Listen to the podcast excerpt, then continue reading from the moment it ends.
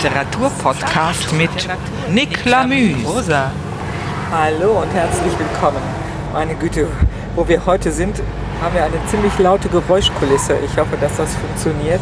Ähm, wir befinden uns nämlich nicht auf dem Nürburgring, wie das vielleicht scheinen könnte, sondern auf der Autobahn in der Schweiz, auf dem Weg nach Italien. Ich sitze hier neben Walter Mick, mit dem ich mich heute Morgen auf die Reise begeben habe. Und jetzt sind wir schon hier mitten in den Bergen, links und rechts hohe Berge, die Alpen sind das. Und vor uns liegt der Gotthardtunnel. Der Walter hatte nämlich eine super Idee. Äh, ich frage ja immer meinen Gast nach einem besonderen Ort für diesen Podcast. Da kamst du auf die Idee, ne, Walter? Ja, jetzt muss ich mich einen Moment lang konzentrieren, weil ich mich Ja. einfädeln muss. Wir fädeln uns ein in die Schlange, denn wie immer ist vor dem Gotthardtunnel ein bisschen Stau und nie weiß man vorher, was einen erwartet, wie im wahren Leben. Okay.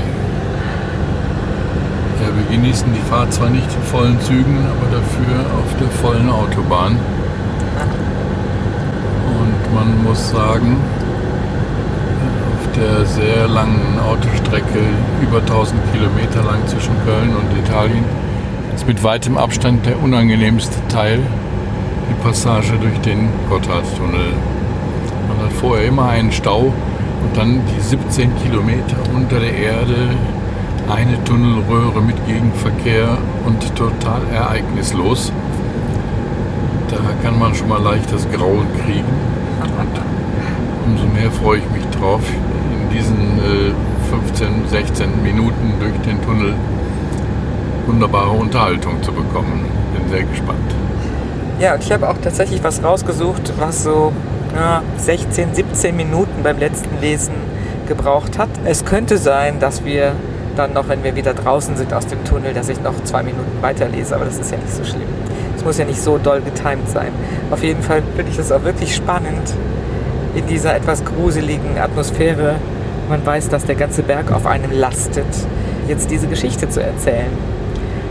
Also diesmal habe ich aber eine Novelle gefunden, die ich komplett dir vorlesen kann. In 16, 17 Minuten. Dann hoffe ich, dass du an das Licht gedacht hast, weil es ja gleich im Tunnel relativ dunkel ist.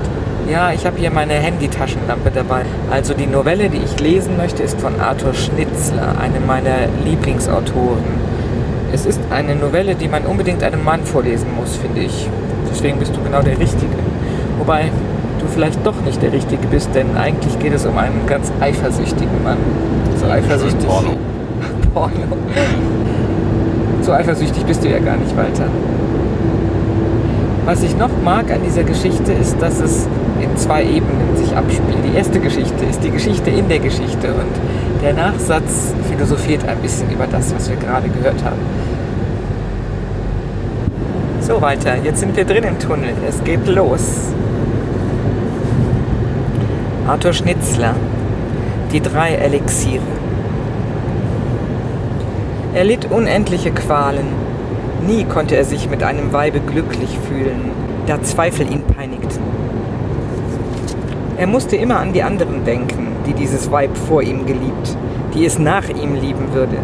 Und diese große, ewige Lüge marterte ihn, ohne die es nie abging, und dass alles dahingeschwunden wäre wie ein Traum, dass sie nun erst in seinen Armen wüssten, was Leben und Liebe sei. Sie logen ihm eine Vergangenheit voll Irrtümer vor. Ach, sie hatten niemand gekannt. Sie waren betrogen worden. Sie hatten sich selbst betrogen. Sie hatten ihn, ja nur ihn gesucht und waren unsäglich glücklich, da sie ihn endlich gefunden. Er aber hatte keine Ruhe. Er musste es wissen, wer vor ihm angebetet, wer vor ihm geschwelgt hatte, und er erbebte unter der Antwort, die ihm stets zuteil wurde. Ich habe alles vergessen. Denn er empfand es in tiefster Seele. Während sie so sprachen, zogen Bilder der Vergangenheit durch ihre Erinnerung wie durch seine. Er wollte Gewissheit, und darum zog er in jenes alte Wunderland, den Orient, wo für die Poeten, diese Wunderkinder der Erde, noch immer märchenhafte Blumen blühen, deren Geheimnis keinem anderen kund wird. Und nach langen, langen Fahrten hatte er die Blume gefunden, aus deren Säften er das herrliche Elixier bereitete. Das barg eine wunderbare tückische Kraft. Wenn ein Tropfen davon über die Lippen eines Weibes kam, so mussten sie ihm das Bild nennen, das eben in ihrer Seele aufstieg. Wie freudig war er heimgekehrt. Nun nahte seiner Zweifel und seines Elends Ende, und er eilte zur Geliebten. In das erste Glas Wein, das sie an die Lippen führte, mengte er einen Tropfen seines Elixiers. Da versank sie in Träume und schaute ins Leere mit matten, großen Augen. Er aber fragte sie bebend, Woran erinnerst du dich? Und sie erwiderte, An den großen blonden Mann, der mich geküsst hat, bevor ich dich kannte. Da schauerte er zusammen, er fragte nicht weiter, aber er verließ sie am nächsten Morgen. Und schon die nächste Frau, der er sich nahte, wagte er nicht zu fragen, obwohl er ihr von dem verräterischen Trank ins Glas genossen. Sie saßen zusammen, er sah sie lächeln, wie jede andere. Aber er fragte nicht, er wollte glücklich sein. Als er jedoch mit ihr in das dämmerige Gemach schritt, wo er selig werden sollte, und die Bäume des Parks hereingrüßten und die Frühlingswinde wehten, da konnte er nicht länger an sich halten, und er sprach, Woran denkst du? Sie lächelte sehnsuchtsvoll. Ach, des Sängers, denk ich, im letzten Frühling an einem Abend wie diesen unter den Bäumen des Parkes wartete, bis ich kam, um ihn zu herzen und zu küssen. Und wieder zuckte er zusammen und verließ sie. Er fluchte dem Elixier, und ihm war, als wäre er mit allen seinen Zweifeln noch tausendmal glücklicher gewesen als jetzt. Mehr als einmal war er daran, den Trank zu vernichten. Aber kaum hatte er den Trieb davongescheucht, so behütete er den Saft sorglicher als je zuvor. Und nun kam eine lange Zeit, da er ihn nicht brauchen wollte. Er lebte mit einer wunderbar schönen Frau zusammen, die zu ihm aufschaute wie zu einem Gott. Er sah, wie aus diesem Herzen alles weggeflohen war, seit er darin herrschte. Ein ungeahntes Gefühl der Sicherheit kam über ihn, und es kam die Stunde, da er sich sagte, nun darfst du wohl dein Glück versuchen. Sie weilten in Venedig, am Strande des Meeres, Eben waren sie von einer Gondelfahrt zurückgekehrt. Der blaue Mondglanz kam über das Bett geschlichen und sie flüsterten jene alten, immer gleich süßen Worte. Auf dem Balkon stand noch der Tisch mit den Resten ihres Mahles, auch das Glas, aus dem sie, ohne es zu ahnen, jenen Tropfen geschlürft hatte, den er hineingegossen. Und er fragte sie lächelnd, siegesgewiss, wessen denkst du? Und sie erwiderte, mit einem feuchten Schimmer im Blick, an den dunkeläugigen Gondoliere, der uns zu unserem Heim gerudert. Da bebte er und eilte davon, tiefe Bitternis im Herzen. Und weiter suchte er in fiebernder Hast. Er wollte das reine, holde Wesen finden, das noch keinem gehört hatte vor ihm. Und er fand sie. Sie war so jungfräulich, so ohnegleichen süß und wahr. Sie liebte ihn und er verführte sie. Es war eine Nacht, duftend von Frühling und Liebe. An seinen Lippen hing das Mädchen, und er fühlte, dass diesen Mund noch keiner berührt hatte vor seinem ersten Kuss. Und auch sie fragte er, mein geliebtes Kind, woran denkst du? Und da schaute sie mit träumerischen Augen über ihn weg und sagte, Ach, an den braunlockigen Jungen, mit dem ich im letzten Sommer an einem dämmerigen Abend auf der grünen Wiese gespielt und den ich so gerne geküsst hätte. Da löste er sich aus ihrer Umarmung und verließ sie, ohne sich mit einem Blick nach ihr umzuwenden. Und nun zog er von neuem auf die Wanderung, denn er wollte einen anderen Wundertrank suchen, den er finden musste, um glücklich sein zu können. Und er fand den besten, den gebenedeitesten, wenn ein Tropfen davon über die Lippen eines Weibes kam, da hatte sie mit einem Male alles vergessen, was sie jemals erlebt. Und der Mann, der an ihrem Herzen ruhte, war der einzige und erste für sie. Oh, wie ließ es sich nun wonnig lieben. Es gab keine Schmerzen mehr, denn es gab keine anderen. Nun besaß er Weiber, die ihres Mannes nicht mehr gedachten, ja sogar solche, die ihres letzten Liebhabers vergaßen. Nun schwelgte er in den Armen von Gefallenen, die sich ihres Verführers nicht mehr erinnerten. Und er las sich Dirnen von der Straße auf, die, unter seinen Küssen wieder rein geworden, in neuen ungekannten Entzückungen lachten und rasten. Er war ganz trunken vor so viel Keuschheit, die ihm entgegenkam auf allen Wegen. Nun empfand er bei der Verworfensten, was ihm bei der Reinsten niemals geblüht. Er bedeutete den Einzigen. Er war er. Er wurde stolz. Ihm war beschieden, was keinem vorher. Er hatte nicht, wie wir anderen Unglücklichen es tun müssen, die Küsse von anderen wegzuküssen, die Träume von anderen wegzuscheuchen. Nie klangen die Seufzer der Erinnerung in die tiefen Atemzüge der Liebe, und so durfte er der Einzige sein auf der Welt, neben den Einfältigen, für die es keine Eifersucht gab.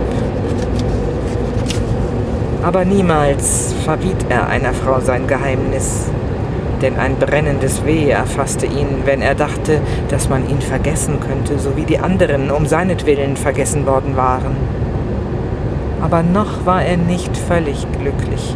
Wohl gehörte ihm jedes Weib mit ihrer ganzen Gegenwart und mit ihrer ganzen Vergangenheit an, aber über die Zukunft war er nicht Herr. Freilich sagte ihm jede, ich werde dir für ewig angehören. Aber das sagen sie ja alle. Und auch den Männern hatten sie es zugeflüstert, deren Gedächtnis ihnen heute entschwunden war. Da machte er sich aufs Neue auf die Wanderung und suchte und suchte. Wieder streifte er in den Wäldern des Orients herum und suchte einen Trank, der ihm das letzte große Glück geben sollte, die Gewissheit, dass nach ihm keiner mehr geliebt würde. Viele Tage und Nächte dauerte seine Wanderung. Endlich gewahrte er, versteckt im Walde und keinem sichtbar als ihm, die seltene Blume, in deren Saft das Wunder schlief. Freudvoll wie nie zuvor eilte er der Heimat zu. Da wartete seiner ein holdes Kind, schön wie der Lenz, der an seinem Herz hing, so heiß wie niemals früher an einem anderen Wesen. Ach, für sie war er ja in die Ferne gezogen. Sie war es ja, die er fürs ganze Leben sein nennen wollte. Und darum musste sie ihm so gänzlich gehören wie keine zuvor. Schon der erste Anblick hatte ihn berückt, da er sie an einem trüben Herbstmorgen auf der Straße traf. Und eine Begierde quälte ihn, so heftig wie bei keinem anderen Weib, das er je besessen, alles zu wissen, was sie früher erlebt. Und da hatte er ihr den ersten Trank gegeben, und nun plauderte sie ihm vor. Da gab es viel zu hören, und er lauschte ihr mit Tränen des Zornes in den Augen, und sie erzählte von jungen Burschen, wildlockigen Dichtern, eleganten Kavalieren, grauen Wüstlingen, denen sie sich hingegeben, wie ihr eben die Laune kam. Da wollte er fast wahnsinnig werden, er konnte es nicht ertragen. Er wollte schreien vor Schmerz, und eilig gab er ihr den zweiten Trank, der sie alles vergessen machte. Da hörte er es nun, nur ihn, immer ihn, seit Anfang aller Zeiten. Ihn hatte sie geliebt, der sie in seinen Armen hielt und berauschte. Es gab nur einen auf der ganzen Welt, ihn, ihn. Sie war sein mit Leib und Seele. Aber es war ihm nicht genug. Auch ihre Zukunft wollte er haben. Und darum brauchte er jenen dritten Trank, ohne den es kein vollkommenes Glück für ihn geben konnte. Und als er zurückkam, da gab es ein Wiedersehen voll überirdischer Seligkeit. In heißer Sehnsucht hatte sie sein geharrt. Sie wollte vergehen in inniger Freude, da sie wieder an seinem Herzen lag. Und nachts, während sie schlief, nahm er mit fiebernder Hand das kleine Fläschchen, das er von seiner Reise mitgebracht, und goss ihr langsam zwei Tropfen auf die halboffenen Lippen, die noch feucht waren vom letzten Kusse und mit einem Seufzer der Erlösung sprach er vor sich hin, Nun bist du immer mein und wirst keinen mehr lieb haben können nach mir, und jetzt erst gehörst du mir ganz. Die zwei Tropfen zerflossen langsam auf ihren roten Lippen. Er saß ihr zu Häupten, während sie regungslos weiterschlief, und er atmete den Duft ein, der um ihre Locken spielte. Der Morgen kam, aber das geliebte Mädchen wollte nicht erwachen. Und wie er sich zu ihr niederbeugte und den blassen Mund küsste, überkam ihn ein Frösteln, denn der war kühl, so seltsam kühl, und das süße Kind konnte keinen anderen mehr lieben nach ihm, denn es war tot. Gespräch, welches in der Kaffeehausecke nach Vorlesung der Elixiere geführt wird. Das ist die Geschichte eines Menschen, der toll ist vor Eifersucht oder auf dem besten Weg ist, es zu werden, so sagte Paul, als Anatol geendet hatte. Aber Wahres steckt viel drin, meinte Fred. Wir haben uns nur hineingewöhnt in die erbärmliche Rolle, die wir spielen. Aber sie ist zweifellos höchst erbärmlich. Die wir wann spielen? fragte Paul. Nun, wenn wir geliebt werden. Denn für die Feinfühligen ist es ja doch klar, dass wir im Grunde nicht als Individualitäten, sondern als ein Prinzip verehrt werden. Und darin liegt etwas Beschämendes. Unwahr, sagte Paul. Es gibt Frauen, die den Richtigen finden. Einbildung. Wäre Romeo nicht geboren worden, so hätte Julia einen anderen geliebt. Sehr richtig, warf Anatol ein. Und ich möchte es sogar kühnlich behaupten, die Weiber lieben den in uns, der gekommen wäre, wenn wir nicht gekommen wären. Nun ist er nicht toll, rief Paul aus. Ich bin es durchaus nicht, sondern ich gehe in meiner Auffassung der individuellen Liebe nur an die äußersten Konsequenzen. Und da komme ich eben zu dem Resultat, dass Liebe selbst in ihrer heiligsten und unverratensten Form eine stete Eifersucht sein muss. Man muss immer nur denken, und wenn ich nicht auf der Welt wäre, oder noch besser, wenn irgendein anderer auf der Welt wäre? Kurz, rief Paul aus, Du bist nicht allein auf sämtliche Männer eifersüchtig, die sind und waren, sondern überdies auf alle die ungezählten Millionen, die existieren könnten. Gewiss. Und ich gestehe, dass ich mir manchen dieser Fälle ganz klar vorstelle. Ich denke zum Beispiel, vor 20 Jahren, in einer holden Frühlingsnacht, haben sich zwei Verliebte ein Stelldich eingegeben. Einer von beiden aber kann nicht kommen oder sie werden verscheucht. Kurz, statt sich anzugehören, wie sie wollten und sollten, bleiben sie einander fern. In dieser Nacht aber hätten sie ein Kind gezeugt, ein Kind der Liebe. Es wäre ein Knabe gewesen. Nach 20 Jahren, heute also, wäre er dem Mädchen, das ich liebe, begegnet und sie hätte sich in ihn verliebt. Auch auf diesen bin ich eifersüchtig. Toll, unerhört, rief Paul aus. Du bist krank, mein Freund. So denkt ein normaler Mensch nicht. Solchen Fantastereien gibt man sich nicht hin. Mann, wiederholte Anatol, im Übrigen, um dich zu beruhigen, dieser Frühlingsnachtgeborene, der nicht auf die Welt kam, wäre einer von denen, über die ich mich trösten könnte. Es ist eine große Liebenswürdigkeit von diesen gefährlichen Jünglingen, dass sie zuweilen, wie meine Erörterung lehrt, gar nicht existieren. Aber für lächerlich halte ich meine Ideen über die Eifersucht durchaus nicht.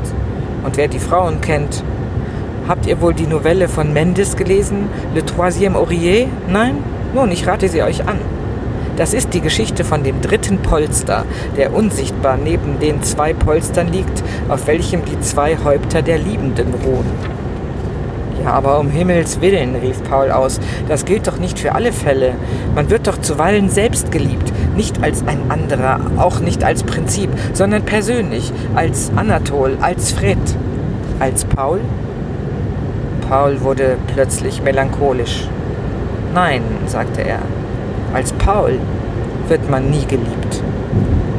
Und das Gespräch war nicht mehr in Gang zu bringen.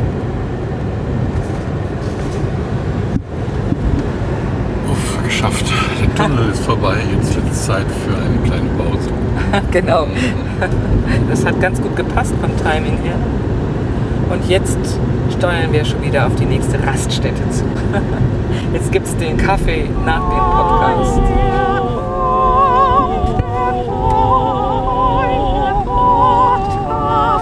Schöne Rosa.